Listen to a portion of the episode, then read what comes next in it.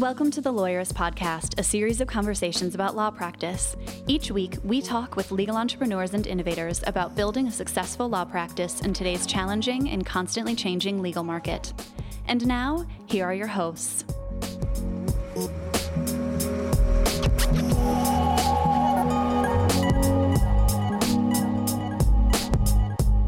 I'm Sam Glover. And I'm Aaron Street, and this is episode 229 of the Lawyerist podcast, part of the Legal Talk Network. Today we're talking with Lawyerist Lab member Jan Glassman about her one day general counsel offering. Today's podcast is brought to you by ARAG, Text Expander, and Ruby Receptionist. We wouldn't be able to do this show without their support. Stay tuned. We'll tell you more about them later on. So, this week's topical theme on Lawyerist is around the joint concepts of inbound marketing and content marketing. I'm confident that if you were to Google those two phrases, you would probably be able to distinguish some different definitions. But for purposes of this conversation, we can just agree that content marketing and inbound marketing are two different ways of approaching the same broader conversation. Yeah which is sort of the opposite of the outbound marketing concept, which is basically billboards, right? Billboards, ads, selling. The idea would be that you are creating content and if you're doing this right, and I think this might actually be the more important distinction, which is less around the inbound versus outbound and more around the concept that the content you're creating in a content marketing, inbound marketing methodology should be content that your prospective clients want, that they offering... would be, that they would be attracted to and find value from, which would be very different from a law firm blog that is all about all of their case wins. Yeah, it's very value based. The idea we could call it value based marketing. Oh shit, we just came up with a new thing. extra vocab. But the idea being that you put valuable information and things out into the world and people come for them and if you have done a good job of putting the right information and ideas out in the world, then there will be a huge overlap on your Venn diagram between people who want the information or the valuable things you're putting out there and the people who you would want as clients. Yeah. So at its most basic, the framework is create content that your prospective clients want, that they are attracted to, mm-hmm. so that by putting it out on the internet or in person, that it will attract them to your firm, that you then use those interactions to convert them into into paying clients and then you deliver great legal services to them. And that is the inbound marketing methodology.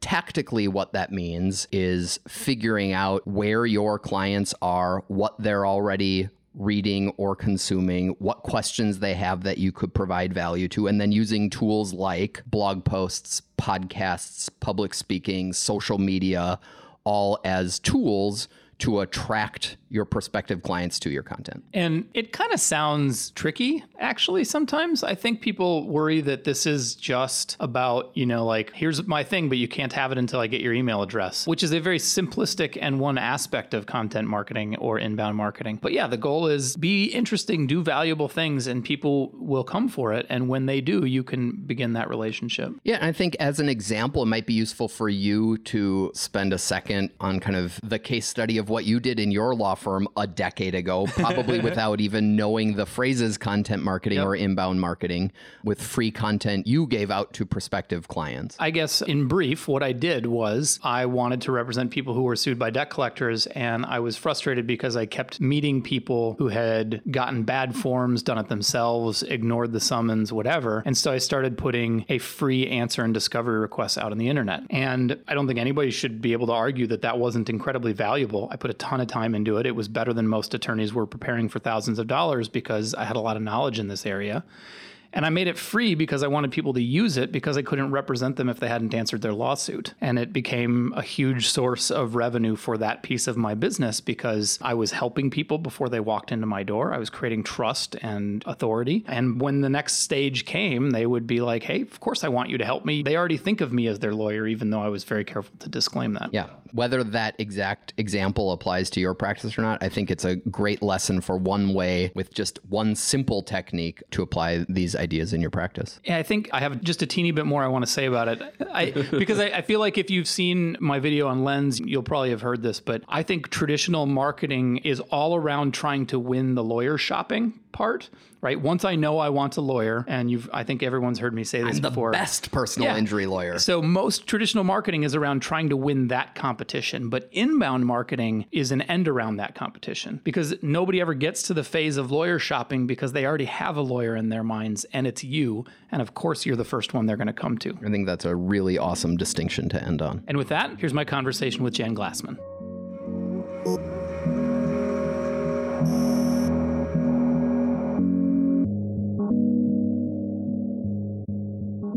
I'm Jan Glassman. My company is Daily General Counsel. We're a social impact law firm making counsel accessible and affordable for small businesses, especially the underserved.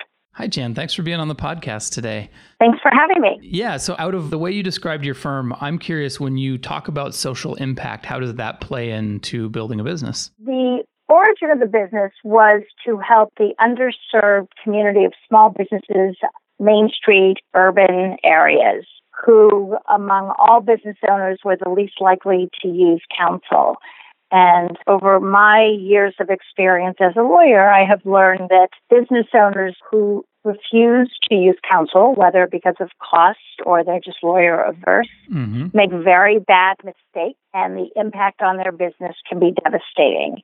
And so the first target was to figure out how to make counsel accessible and affordable for that community. So you're, I mean, the idea of starting a business feels a little bit contrary to poverty, but I see what you're saying. It's the class of business for whom legal representation is not readily available, or you know, you're early, you're starting up, it's outside your budget. That's the kind of thing we're, we're talking about. Well, that is one aspect, but also just when you get into urban areas where small business owners are doing the very best they can to stay afloat, they don't know what they don't know. Yeah. So they don't realize that they may be getting into an area that has legal implications.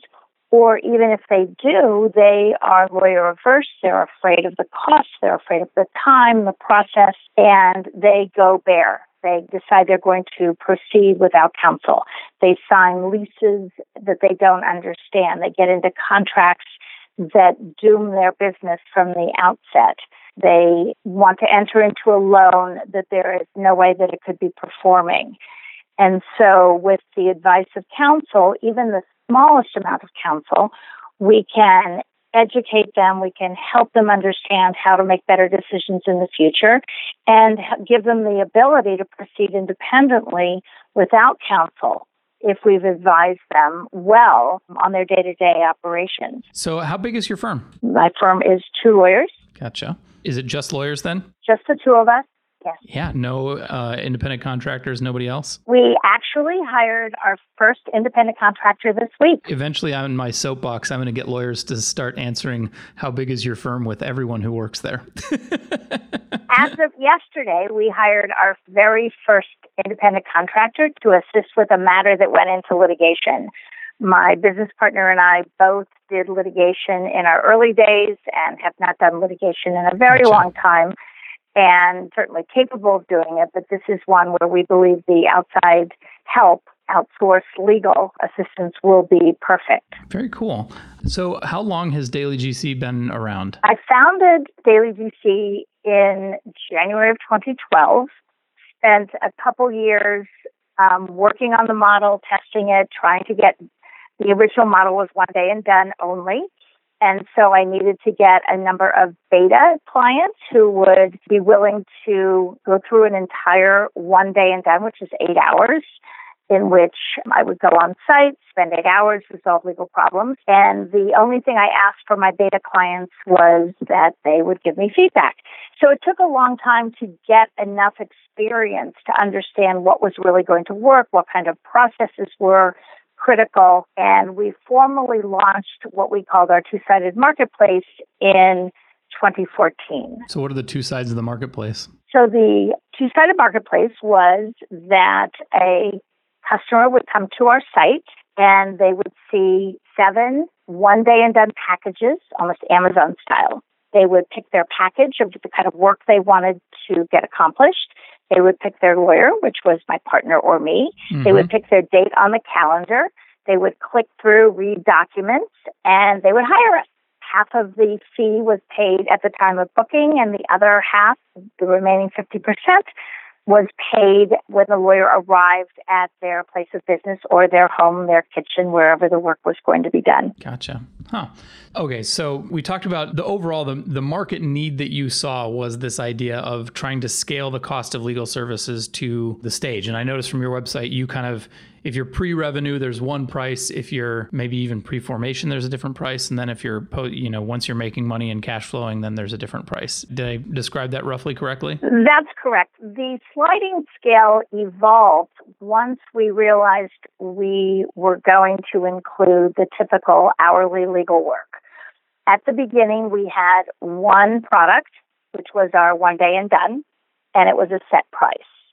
And then we found that after a lawyer spends eight hours with a business owner and resolves their legal problems, you have a friend for life. Yeah. Not only do they come back for legal work, they invite you to their life cycle events and you invite them to yours and they want you to handle the work. So I'm curious, I've heard of firms that like their approach to this is they'll take an investment or equity in the in the startup and that's how they're willing to get paid up front. But you've just decided your investment is the long-term relationship with the client? That's correct. We were approached by many startups asking if we would offer that kind of yeah. situation or there are other packages that some bigger law firms can offer, which is they provide, shall I say, postponed legal fees right. for nine months or until they get funded, whichever comes first, with the understanding that there may never be any funds to pay that accumulated legal bill.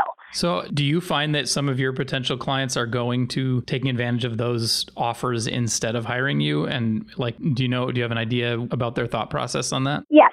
We get, I would say, a couple calls a year that tend to come in from VCs whom we know who mm-hmm. recommend that they reach out to us and they'll call and I know from the beginning by the way they raise their question, I'd like to know what you do for startups. Hmm. And so I know they've been shopping and looking at packages and when I explain that we're we consider ourselves very affordable, far below market rates. When they realize that it does require current payment, then they say, thank you very much, and we're not a good fit. Yeah, you're not looking at sort of the fully leveraged startups. Those aren't your clients. You're looking for people that do have some cash to put up front, but just not all of it. Correct. Yeah. Or we we have a number of clients who would love to be funded. Yeah. They are not, and they don't have an immediate prospect that someone is going to fund them to help them pay for their legal costs and they need to get their entity off the ground. They need to get that first service contract. So we have many, many clients for whom we have done that work. Gotcha. the early days, that was our most popular package, which was what we called our new entity day. And in eight hours, the first five hours would be a discussion of what entity is right. Client would pay online their filing fee the LLC or the corporation was created, get the EIN number. That took about five hours. That left another three hours to do one other thing. Often it would be either they needed an employment contract, they were making their first hire, or they needed a service agreement, or someone had sent them an agreement and they needed someone to look a lawyer to look over it and approve it for them. So I'm curious when you say because like you, you've talked about the days and the original concept was built around this idea of a day which I think is interesting. It sounds like you sort of coordinate your agenda for that day, whether it's a formation day or just an ad hoc, we, we need some help and we're going to try and do it all in a day kind of approach. Can you describe like what's the planning process and then how do you actually run the day? Sure. Sure. And this was an iterated process, which is was so beneficial to mm-hmm. run the betas. And as always, you improve as you move forward. So once the client hired us, we sent them this form, which I call the priority issue identifier. Mm-hmm. And in it, the client would go through in order of priority the issue that they want to work on, any documents that they think they will need and, and they're expected to have those documents present and any other parties. We've already done conflicts, but who the key parties are, so we have it all on one sheet. And they can write down up to go beyond four issues if they want. We give them a sample of what this form should look like so that when we get it back, it resembles something that we can work off of. That becomes the roadmap The appointment is confirmed prior to the day of where are we parking, what time, and reminding them that the balance of the fee is due when we arrive.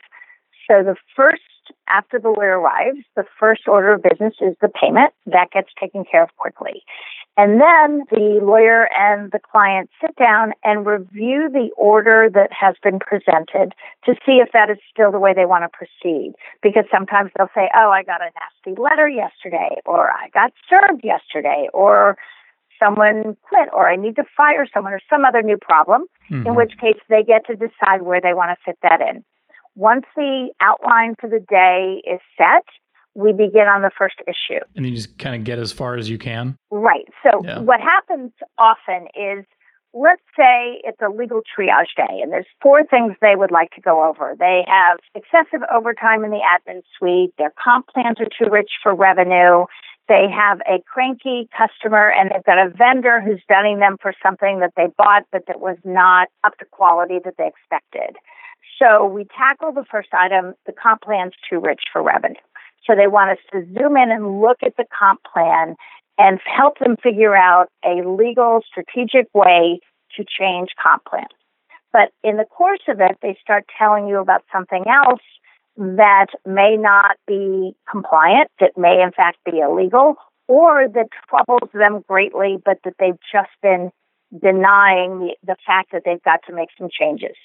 So that could be a detour that the client wants to take when we finish revising the comp plan. The client can decide, you know what, I, I didn't realize how serious the classification problem is. So why don't we move it to number three? Let's go on to number two. And before we do the original number three, we're going to do this new issue. If there's nothing new that pops up, we finish it.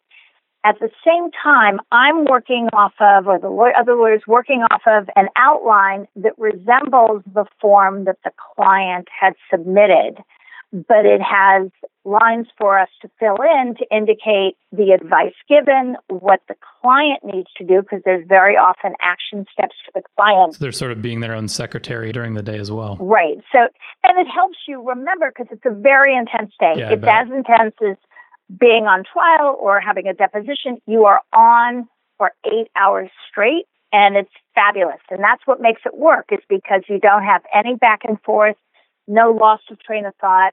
It's total focus. Gotcha. How often does that end up spilling over? How often is there more work to be done afterwards? So we've gotten quite good at limiting what can be done in one day. We found that the HR manual was something that spilled over because at the end of the day, the manual was done, but it needed to have what I love to call morning brain to look it over for typos to make sure that everything looks good. Um, it isn't substantive, it's just one last edit. That's one thing that mm-hmm. spills over. The second thing that spills over is we learn that we cannot do an HR manual if there is a management team. We cannot do it in one day that would be two days. And the reason is that whatever prompts the business owner to finally say, okay, I'm going to revise my manual, I'm going to create it for the first time, there are problems that have been either under the surface or that they have just been fighting fires and not dealing with it appropriately for a long time. And if it's a single owner, they know exactly why they're calling a lawyer. But if you have a team, you have the senior family member who's the absent owner, and you have the current operator who's partial owner, and you have the day to day manager all in the room, it may take four or five hours before policy decisions can be made. And that might be that they're dealing with what are we doing about telephones? What are we doing about smoke breaks? What are we doing about time off? They will not have prepared adequately. And that's just on them, right? Yeah. And we now know if it's a team, day one is going to be the process and begin to hammer it out because once you understand what the client wants, drafting it to meet the tone and the culture takes some time. Gotcha. With Text Expander, you don't have to waste time retyping things you've already worded perfectly. Instead, just use gathered snippets of information using simple keyboard shortcuts or custom abbreviations. You can capture the important pieces of your emails, directions, messages, and data as snippets so you never have to retype them again. From correcting your personal typos and defining industry terms to whole email templates, reusing your info has never been faster and it works everywhere you type. Text Expander is available for Mac, Windows, iPhone, and iPad, and now Chrome too. Listeners can get 20% off their first year by visiting textexpander.com slash podcast. How cool would it be to grow your practice in your preferred area of law without spending any time or money on business development? Now you can with ARAG. When you become a provider on ARAG's network, you'll consult with and represent clients on various legal issues from writing a will to dealing with traffic tickets, bankruptcy, or divorce. ARAG does the rest. They'll make it easy for clients to connect with you and even share client feedback so you can keep growing your business. Best of all, ARAG pays you directly and there are absolutely zero out-of-pocket fees to join the network. So what are you waiting for? Visit araglegal.com slash lawyerist. That's A-R-A-G legal.com slash lawyerist to learn more about the client growth opportunities in your area. Just enter your zip code and area of law to see the number of of ARAG members near you. It all adds up to more potential clients and more opportunities to make money for your firm. Expand your client base right now. In fact, more than 90% of ARAG members say they are more likely to consult with an attorney when something comes up than if they didn't have legal insurance. Check it out at araglegal.com slash lawyerist. That's A-R-A-G legal.com slash lawyerist to get started. There's more to answering a phone call than just pronouncing your name correctly. And I think that's what sets Ruby apart from all the other receptionist services out there. I've been lucky enough to meet a lot of people who work at Ruby, and from top to bottom, it's full of the kind of people you'd love to spend time with. I guess it's something in the coffee they serve. And after all, when someone calls your firm, that means they are going to be spending time with your receptionist. You may think you get to make a first impression when you pick up the phone, but that's not how it works. Maybe your receptionist is just on the call for a minute or two, but that's all it takes to form a first impression. So it's a good idea to make sure your receptionist is the kind of person you'd want your callers to spend time with. It could be the difference between a big case and a big fail. Don't worry, Ruby can handle pronouncing your name right. They'll also help you make a great first impression. And now Ruby can even help you connect with clients right on your website with 24 7 live online chat. You can find out more about Ruby receptionists and how to make a great first impression at callruby.com slash lawyeristpod. How did you decide on the pricing for the daily GC day? Two ways. The first was that I asked everybody and anybody who would listen, of people I know, mm-hmm, mm-hmm, mm-hmm. um, people who own businesses, friends, anybody.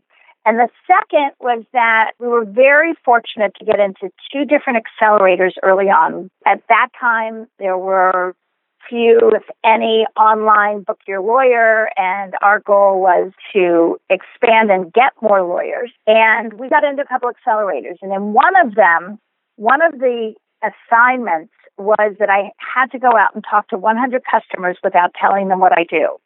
And since my target was urban storefront business owners, I went to those neighborhoods. I went to some suburban you know, neighborhoods that were not in downtown Boston, but that met that description. And I would walk in and say, Hi, I'm an entrepreneur. I'm taking a class. Do you have a few minutes? I'd like to ask you some questions.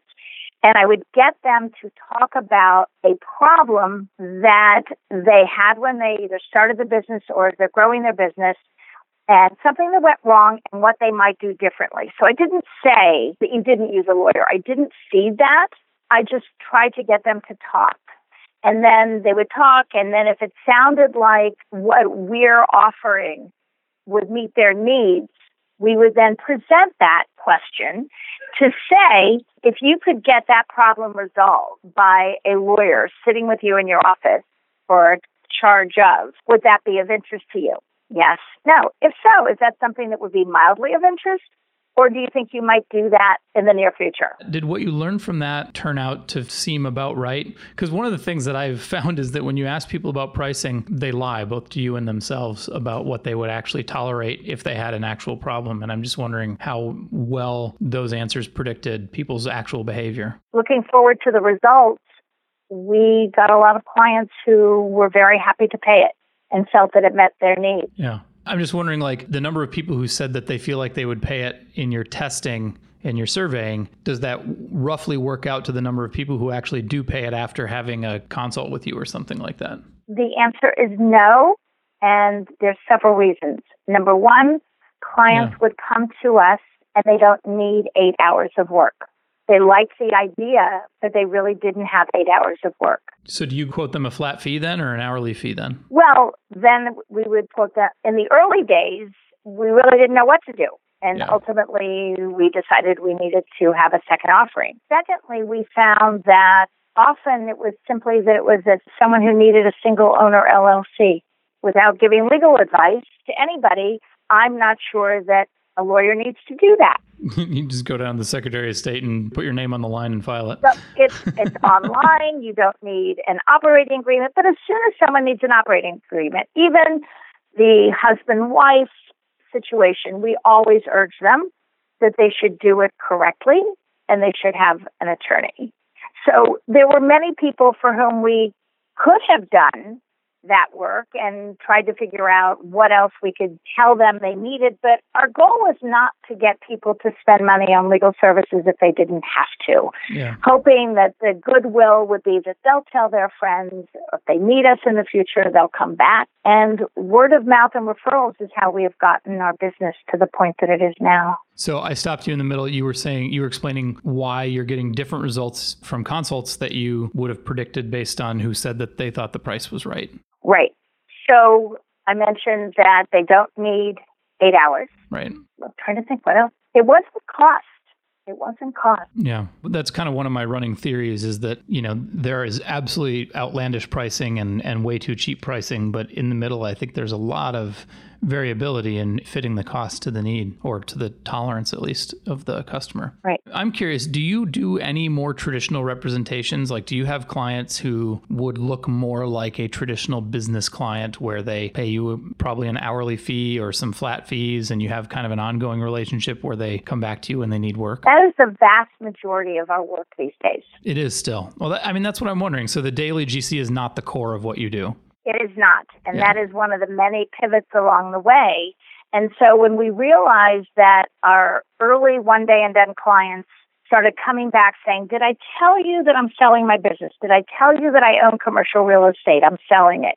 Did I tell you I'm getting an investor? I just got a term sheet. Can you help me? And we decided we were not going to turn that work away. hmm But we also wanted to stay true to our social impact mission, which we deliver on in several different ways. And we designed the sliding scale first for the hourly before we applied it to the one day and done. Gotcha. So at the very beginning, clients who could afford full freight were still paying our one low rate. And that really didn't make sense to us as a business model. So we started the sliding scale. We have a pre revenue rate, we have a revenue but not fully sustainable, and then we have our standard rate, which is still well below Boston downtown market rate. But it sounds like apart from the rate, those relationships look fairly similar to what I would expect to see at any other small business firm. Absolutely. Yeah. And the work is exactly the same. We do business law, we do everything that touches business life except bankruptcy,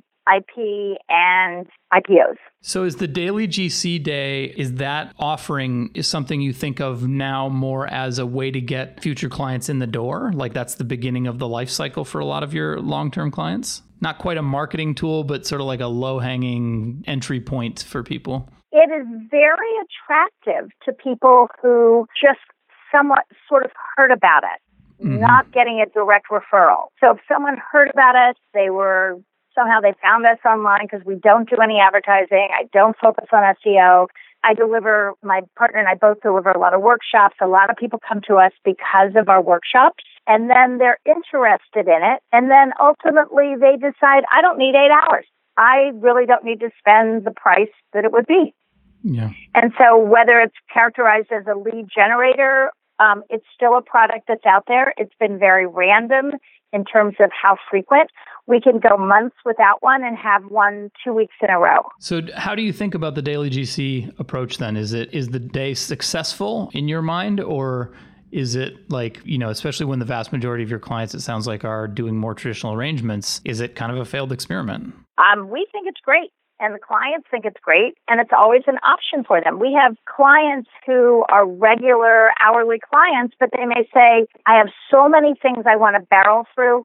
can you come and let's do a day? I see. And it's outside the traditional billing. Mm-hmm. And they just say, I just want to work on this and get it done. And so there's really no reason to take it off our plate because it doesn't cost us anything to have it. In the early days, it was a very expensive platform. Right. But now, with various software and different platforms, it doesn't cost us anything to offer it other than my time in designing different templates to make it work. So, say more about that. I'm curious, like, how did you go from sort of having to do the whole thing ad hoc to now? Like, what are the tools that really power this and make it possible? So, we moved from WordPress to Squarespace.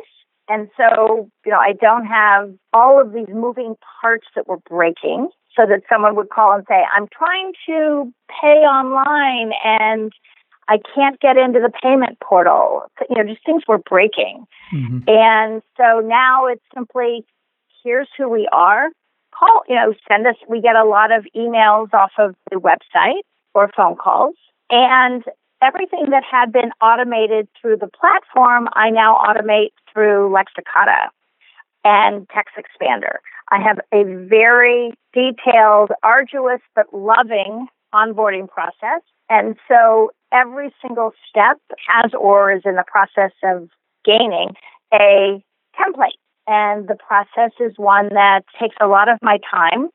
But as a result, when clients are successfully onboarded, they understand fully what the delivery of legal service is going to look like, what the costs are going to be, what the payment terms are going to be, and how we operate together. Yeah. So when you think about the daily GC program, like what do you need to improve about it or, or what is not working that you're working on next and that you're what are you going to do with it next? On when you talk about this a company as a whole? Well, sure. Yeah. What are the big challenges on your horizon that you're putting your time into? We are very blessed that we are very busy. And I don't want to say at capacity because I also am aware that this can be very fragile. You never know when work is going to disappear.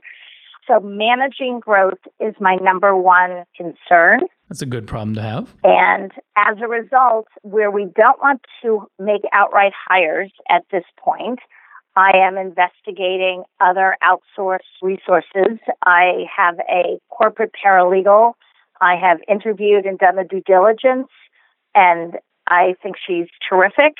And expect that when the right matter is there, that we will begin to do that. The problem, and I assume I'm we're not at all unique, is that you need to have that help teed up before you need it because once you're in crisis of oh my gosh, now how am I going to get this done? You don't have time to do all of the due diligence, the training, the supervision.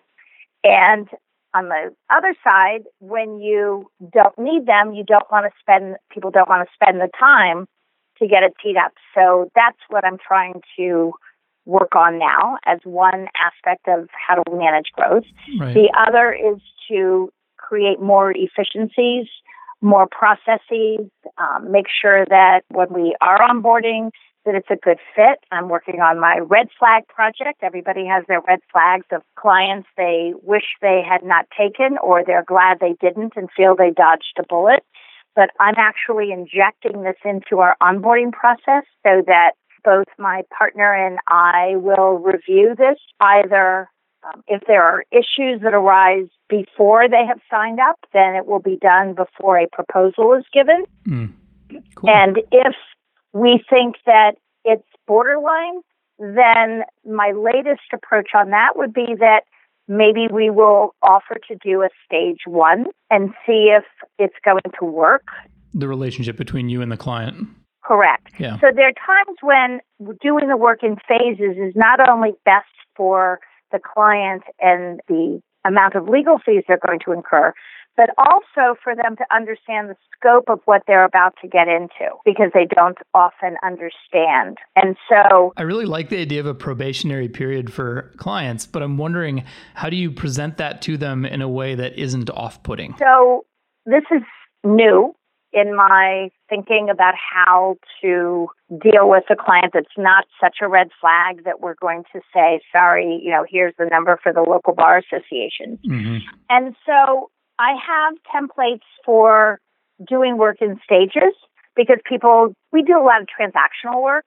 Right. And so in that situation, people need to pay a retainer that's applied to the final bill, and then they need to pay ongoing, and they pay within 10 days. All of our clients have to pay within 10 days.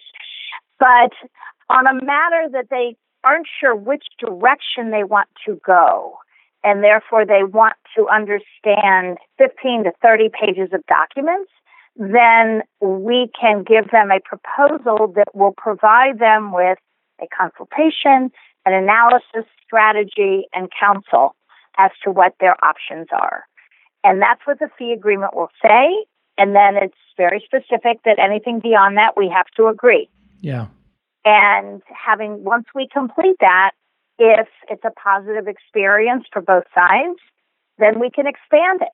And it doesn't have to be expanded with another fee agreement if the retainer's intact and you know the emails are very clear about what the next scope of work is. But we work off of very precise proposals where we outline the tasks that we've been asked to do, our estimate of the number of hours we expect it will take, the amount of the retainer and how payment needs to be made. Jan, I, so we've talked about a bunch of different things, and and I, I feel like I let you start talking about some of the software that really forms the backbone of your tech stack when it comes to delivering services. But what did we miss? What are the tools that you just really rely on in your delivering your services? So Text Expander is by far the one I use the most. Anytime I type something three times, I create a snippet. Mm-hmm. And so when I send someone a proposal, what I was finding is I was looking at three or four or five different proposals and cutting and pasting, and I was ready to shoot myself. so I took the time to create a snippet you know, watching the instructional videos a few times. And so I just type into, um, I'll do it on a Word doc just so I can look at it. I think it's XPP1 and it pops out an entire proposal with drop down fill in the blanks. Great to talk to you, and then fill in the blank last week, this week, yesterday. And, you know, based on our conversation, you here, you know, you have told us that you're looking for, and then fill in the blank. As we understand it, you are looking for, and then drop down. Here are the four tasks based on the on this, and then there's a fill in the blank. Here's our estimate of hours, and so the proposal is very fast, and it used to take a long time. Mm-hmm. So that's one way that I use Text Expander to expedite the process. But that's far down the line. I use Text Expander for, you know, when someone reaches out and says, you know, I'd like to talk to you about your services. I have a snippet for setting a, or step one is a free 20 minute call with me. So I've got a snippet for that. And then once we have that call, if they would like to proceed further, I send them an onboarding with their they they want to get one. Yes, I will send it. And we don't do proposals for anyone who doesn't do that. It takes five minutes, and if they don't have a little skin in the game, we're not doing it.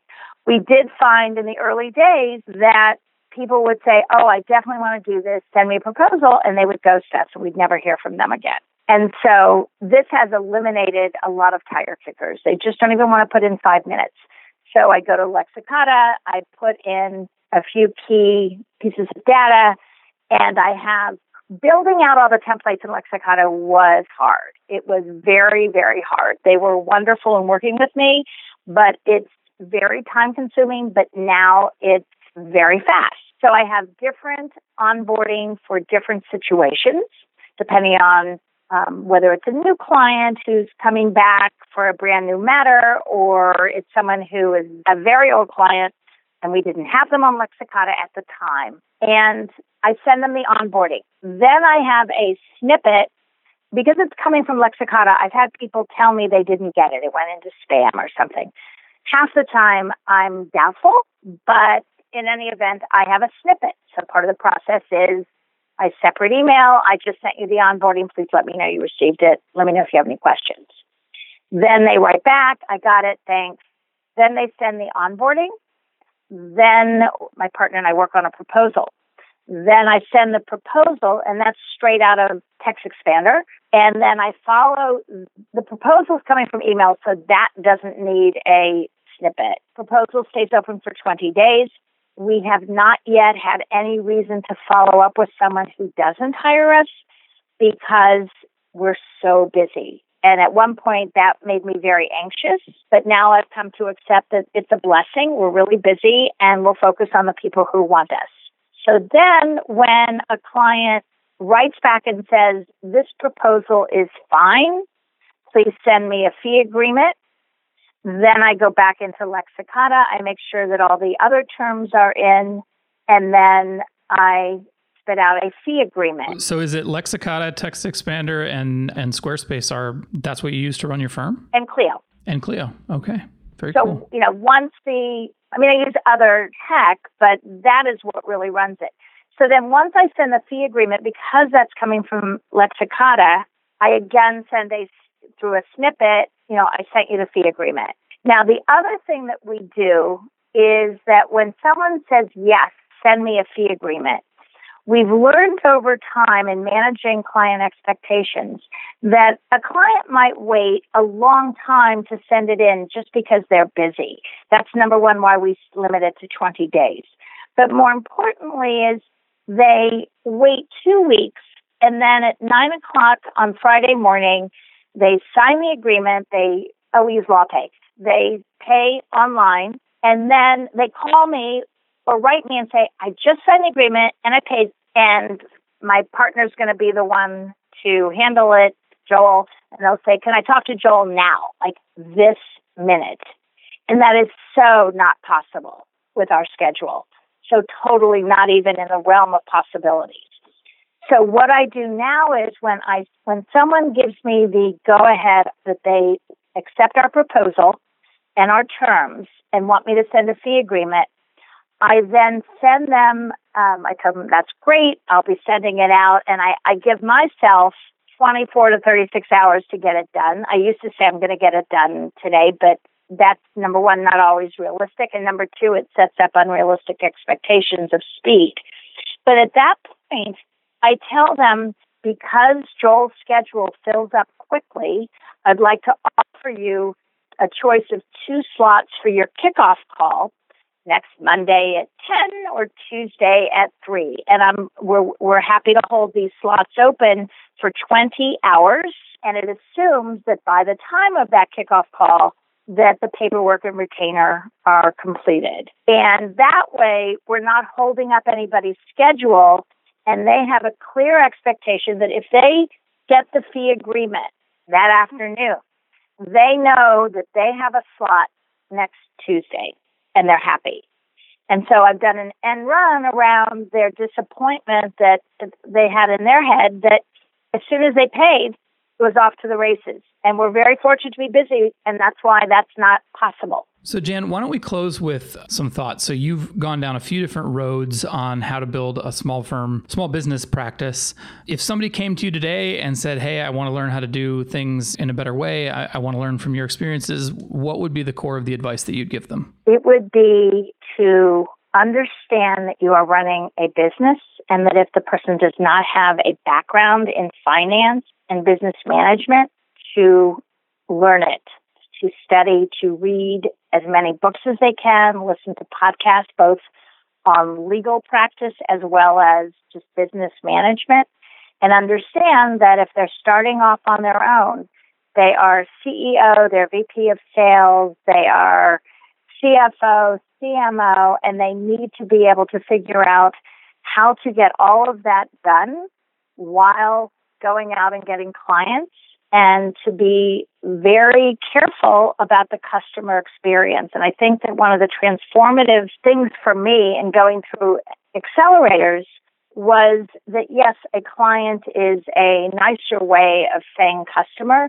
but when you focus on someone as a customer and the customer experience and the empathy that you need to have, it helps you understand their needs and how you can best position yourself to be the person to meet those needs, if in fact it's a good fit, and to make sure that you are prepared to talk about payment. It's something that a lot of people have trouble asking to get paid, and the sooner someone jumps on that, the better. There's a great quote that my partner says from his prior um, law firm days, someone taught him, which is, it's much better not to work and not get paid than to work and not get paid. And so people are, they so desperately want the work that they're afraid to ask for money. And I would say if that is your concern, you've got to figure out another way to get the money while you grow your business, but spend your time instead of working for free.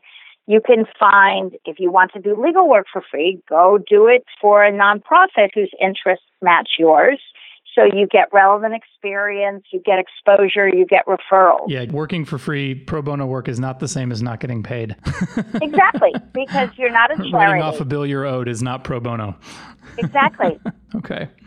Thanks so much, Jan Glassman. It's been a pleasure having you on today. Thank you so much. It's been my pleasure.